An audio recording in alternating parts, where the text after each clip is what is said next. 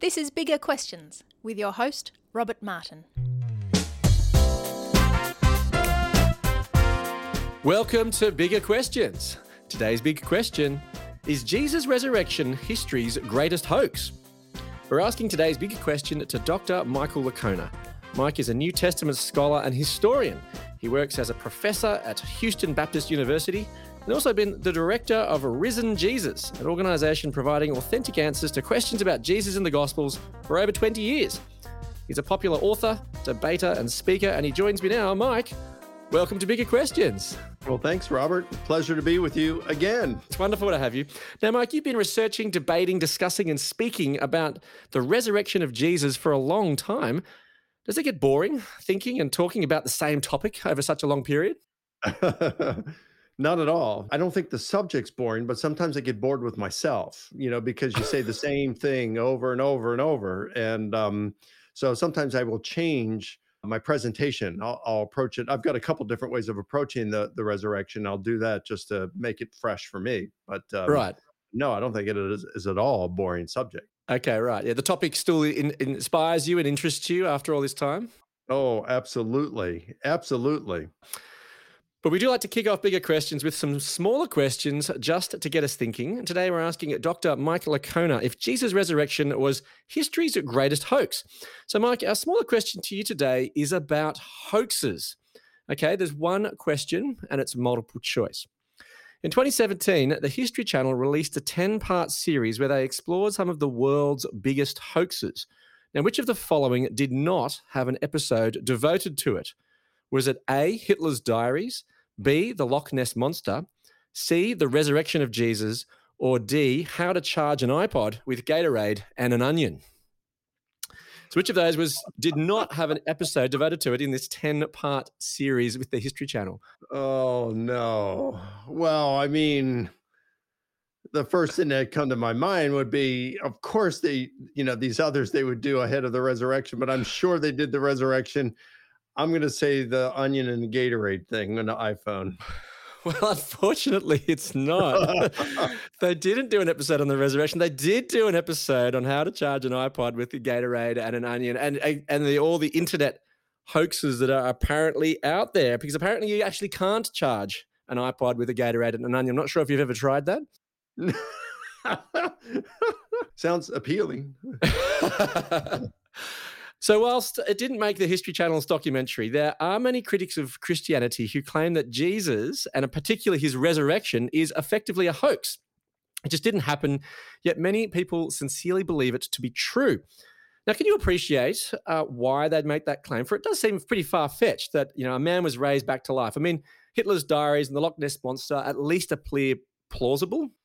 Yeah, I mean, I can I can appreciate that that some people have a difficult time accepting it if it's uh, especially if they've been raised in a secular uh, culture, a secular nation, uh, their whole lives, and you know, let's say someone comes from China, where they're just not used to hearing religion, or or North Korea, you know, they're not here, they're they're not used to it, and uh, hearing about miracles, and then all of a sudden, yeah, this man came back from the dead. You know, that's beyond anything of your own experience, or even anything you've ever heard. And so you're going to have problems swallowing that. Mm. But don't hoaxes just show that people are just gullible? No, so all the major hoaxes on the History Channel documentary were believed by modern people. So what about something originating in the ancient world where people were uneducated, superstitious, and unsophisticated? Isn't that just a bit too much to believe?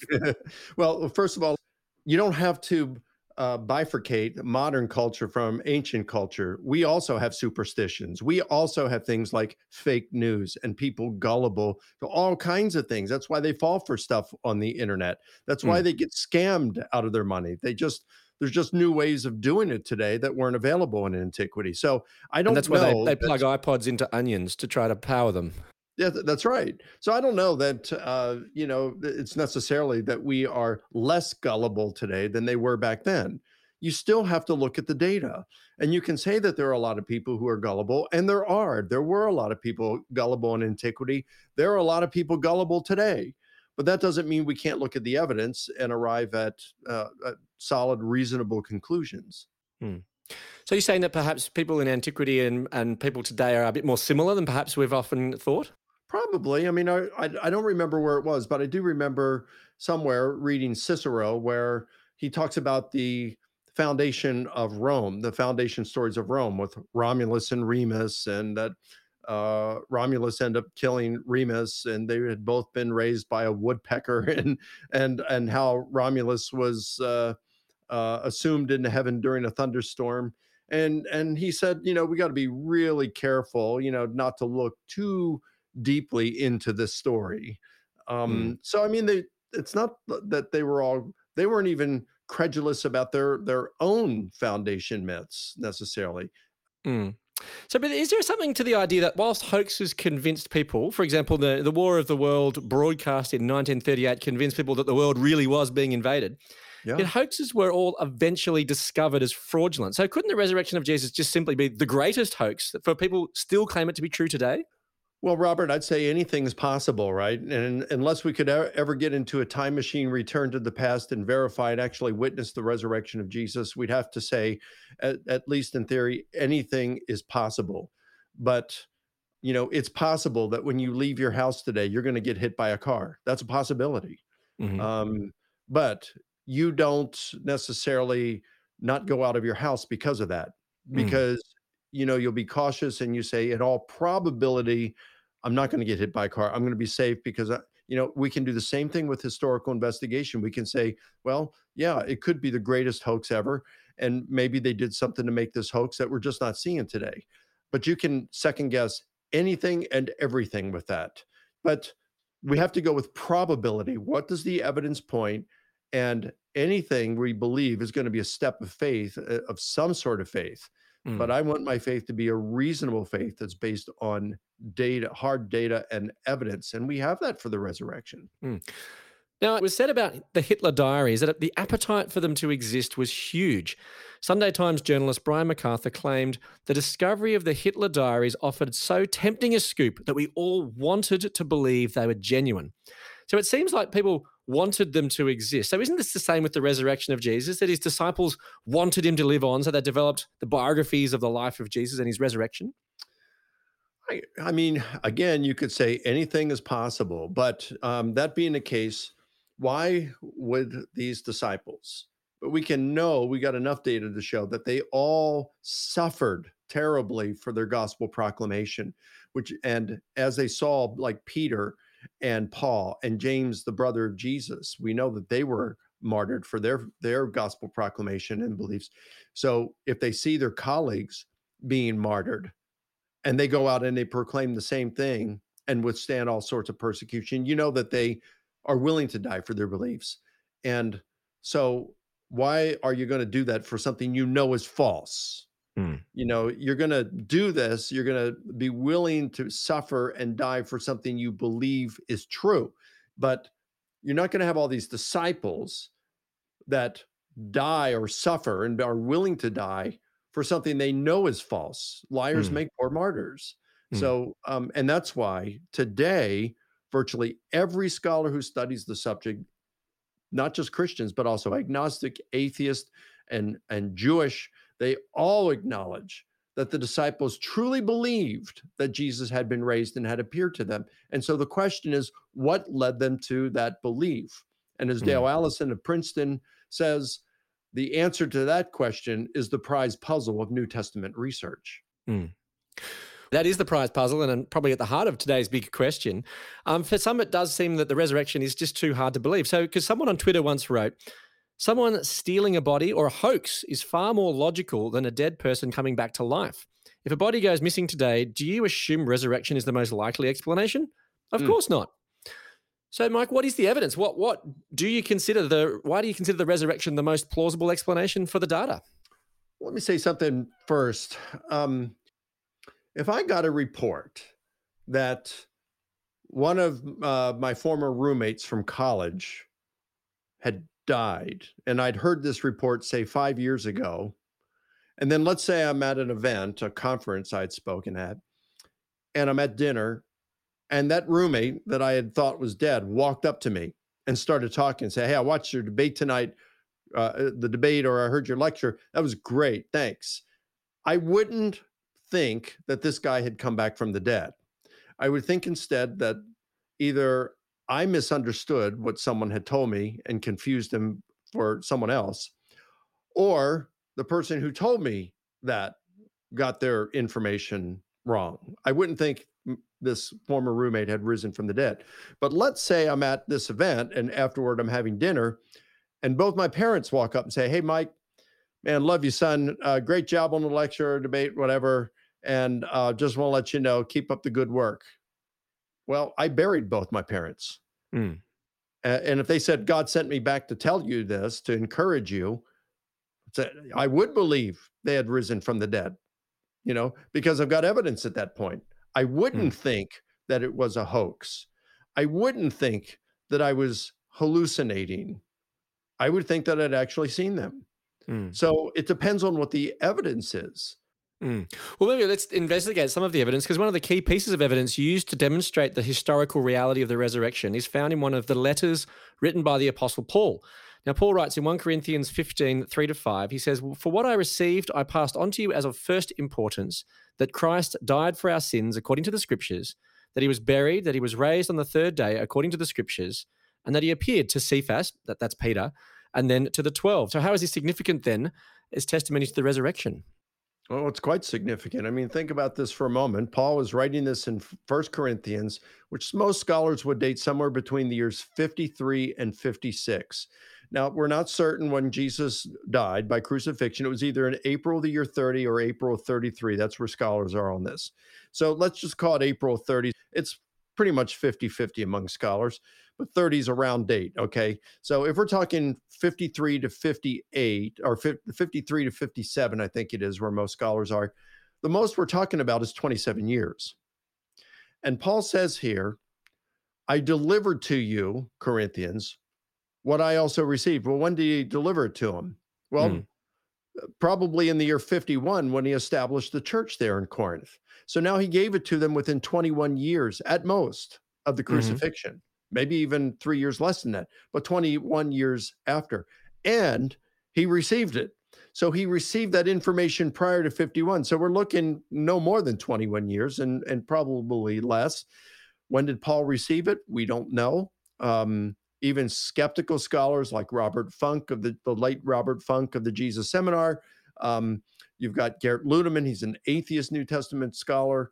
Uh, both of them are saying things like two to three years at most after the crucifixion, that this oral tradition that Paul quotes, that he says he received, that Paul received it within two and two to three years, or it was formulated two to three years within the crucifixion. I don't know that that's that that they're correct on that. I don't see evidence for that. It could be. It could be, as James D. G. Dunn uh, wrote, that he thought that the creed was uh, oral tradition there in First Corinthians fifteen, three through seven, was uh, formulated within six months of the crucifixion. I don't know where he gets that, though. There's no data for that.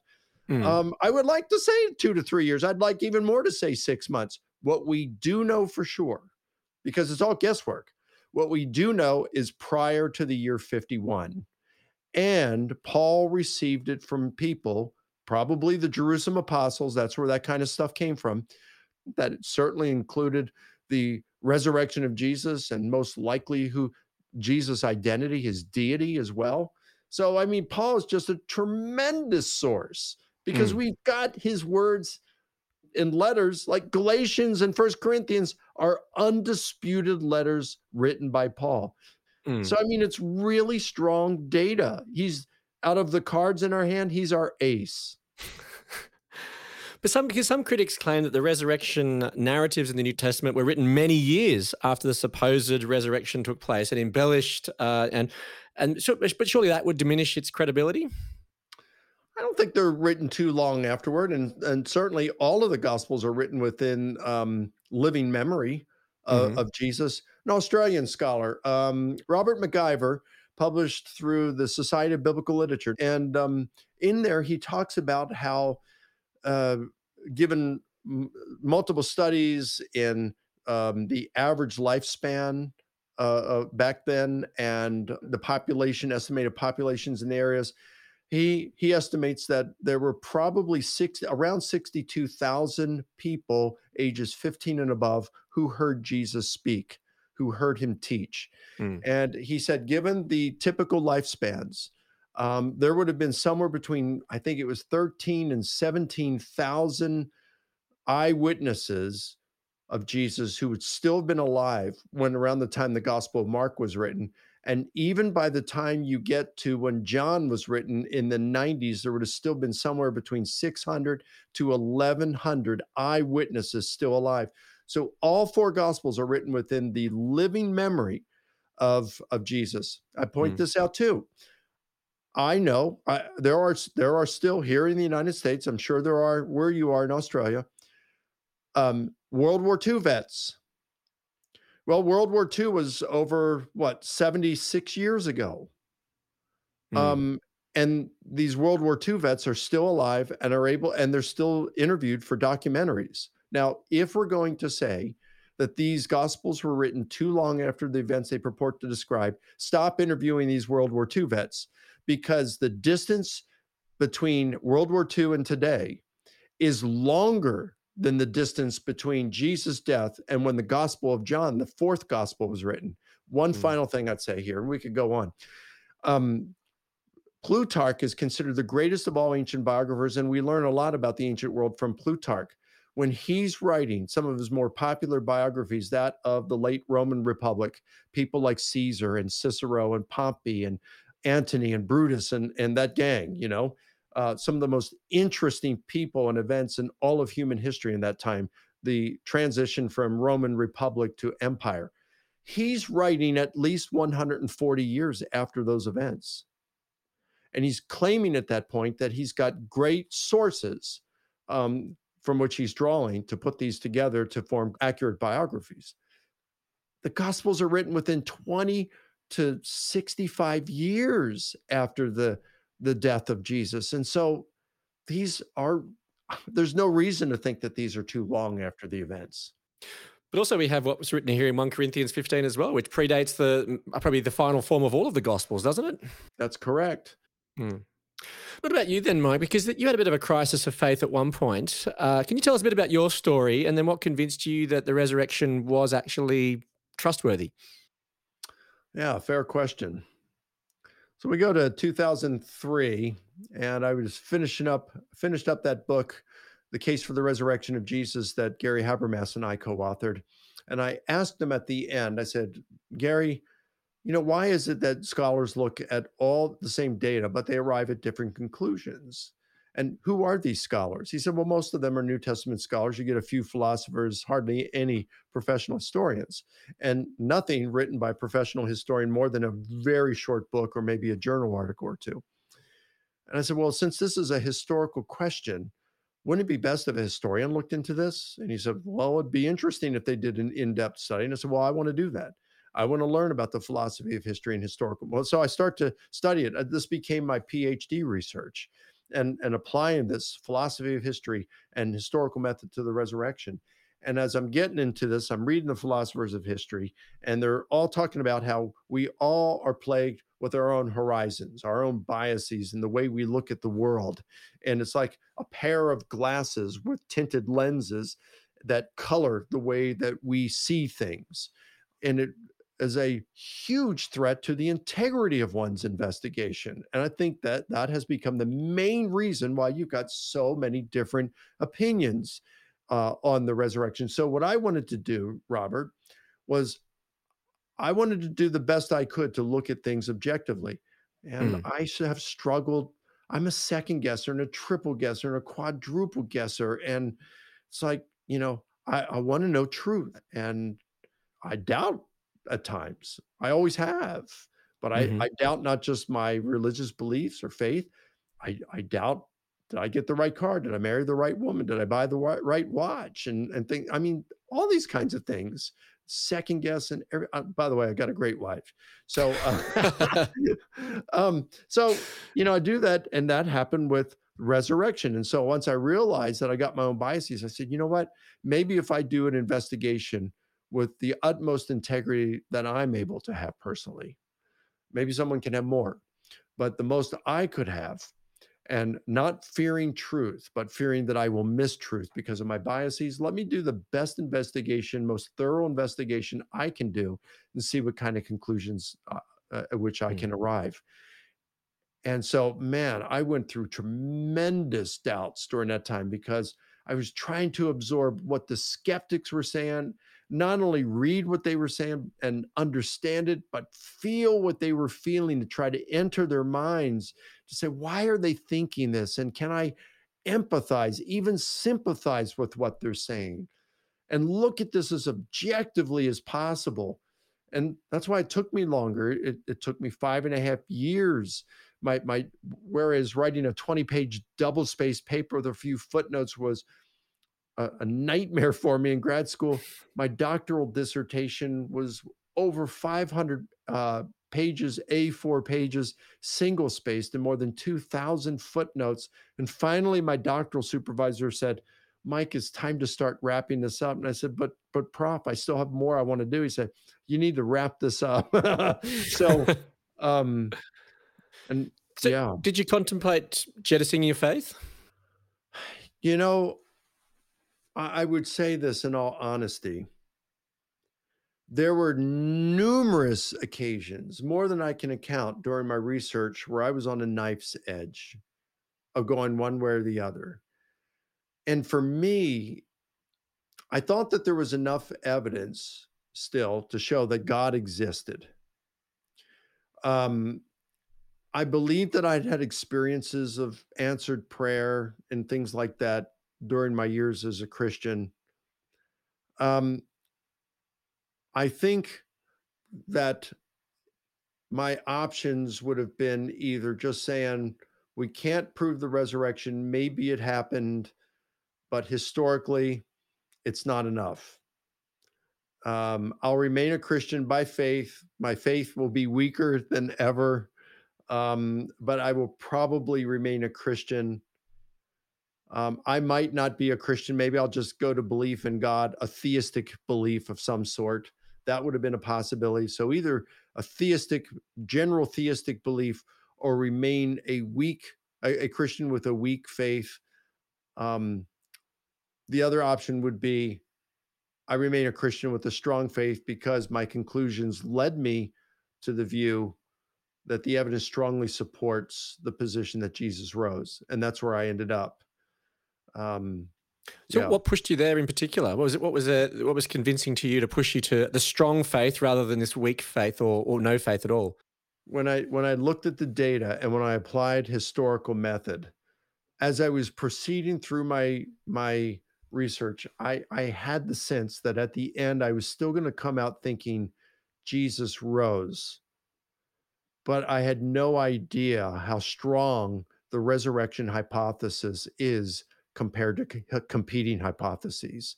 There just is nothing that even comes close to the strength of the resurrection hypothesis, and, and that excited me. So then what difference then does the resurrection make for you then, Mike? Well, I, it gives me a sense of purpose in life because if God truly loves me, then I have value just simply because I was created in his image and that he loves me. That in and of itself, without me accomplishing anything in life, he loves me for who I am because I was created in his image. And that's that's pretty amazing to grasp when you think about it.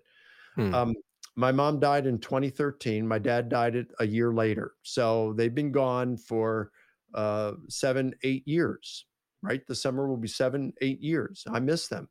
But you know, when they died, even though I grieved, my grieving was limited because, I mean, it really truly was limited because, and, and it wasn't nearly as deep as it could have been. Why? Because I believe I'm going to see them again because they were followers of Jesus. Now contrast that with two years ago, when our family put our beloved dog of sixteen and a half years down. I mean, right now I can think, uh, remember, it's burned into my memory of going to the vet and myself holding my beloved dog when the vet put that uh, medicine or whatever you call it in it, the chemical, to put the dog to sleep and then to kill the dog. And when the vet put the stethoscope on the dog and said, she's gone, thinking just one minute ago, she was alive, this dog that we love so much. And my wife will tell you that I cried more. And, and she'll say she's only seen me cry in over thirty years of marriage, less than she could count the times on, on one hand. You know, because I got this belief, it takes a big man to cry, but it takes an even bigger man to laugh at that man. Um, I, you know, I just don't feel like crying. It's not that I try to hold it back. I just, I'm not emotional in that sense. Okay. But mm. she will tell you that I cried a whole lot more over that dog than I did both of my parents' deaths combined. And the reason, Robert, is because I have no assurance I'm ever going to see that dog I loved again. I, I have no assurance of that. I may never see her again. And the thought of that was just crushing at that time. Hmm. I can't even imagine what it would be like when a loved one dies and you don't have that hope. But Paul says in First Corinthians chapter four, we do not grieve as those who have no hope. We rejoice and have hope because Jesus rose from the dead. That is the guarantee that we're going to see him again. It guarantees, it's our guarantee, our promise that we can have eternal life and that we can see our loved ones again because they have eternal life. And that gives me great hope. I could go on, you know, about how we got hope in this life as well because we know God and he answers prayers and he gives us wisdom and things like that. But so there's benefits to being a Christian in this life, but of course there's great benefits for the, mm. the life to come. And that's what the resurrection does. It gives us hope. Hmm. So, Mike, is Jesus' resurrection history's greatest hoax? Not at all. I think there's good reasons, very good reasons to think that Jesus rose from the dead, historical reasons. And I that excites me. Hmm. And they can change your life as well. Amen. He's changed mine. Let me leave you with some of the Bible's answer to the big question, is Jesus' resurrection history's greatest hoax, from First Corinthians fifteen, three to four. For what I received, I passed on to you as of first importance, that Christ died for our sins according to the Scriptures, that he was buried, that he was raised on the third day according to the Scriptures, and he appeared to Cephas and then to the twelve. I look forward to you joining us next time for bigger questions. Many thanks to our guest today, Doctor Mike Licona. Thank you, Robert.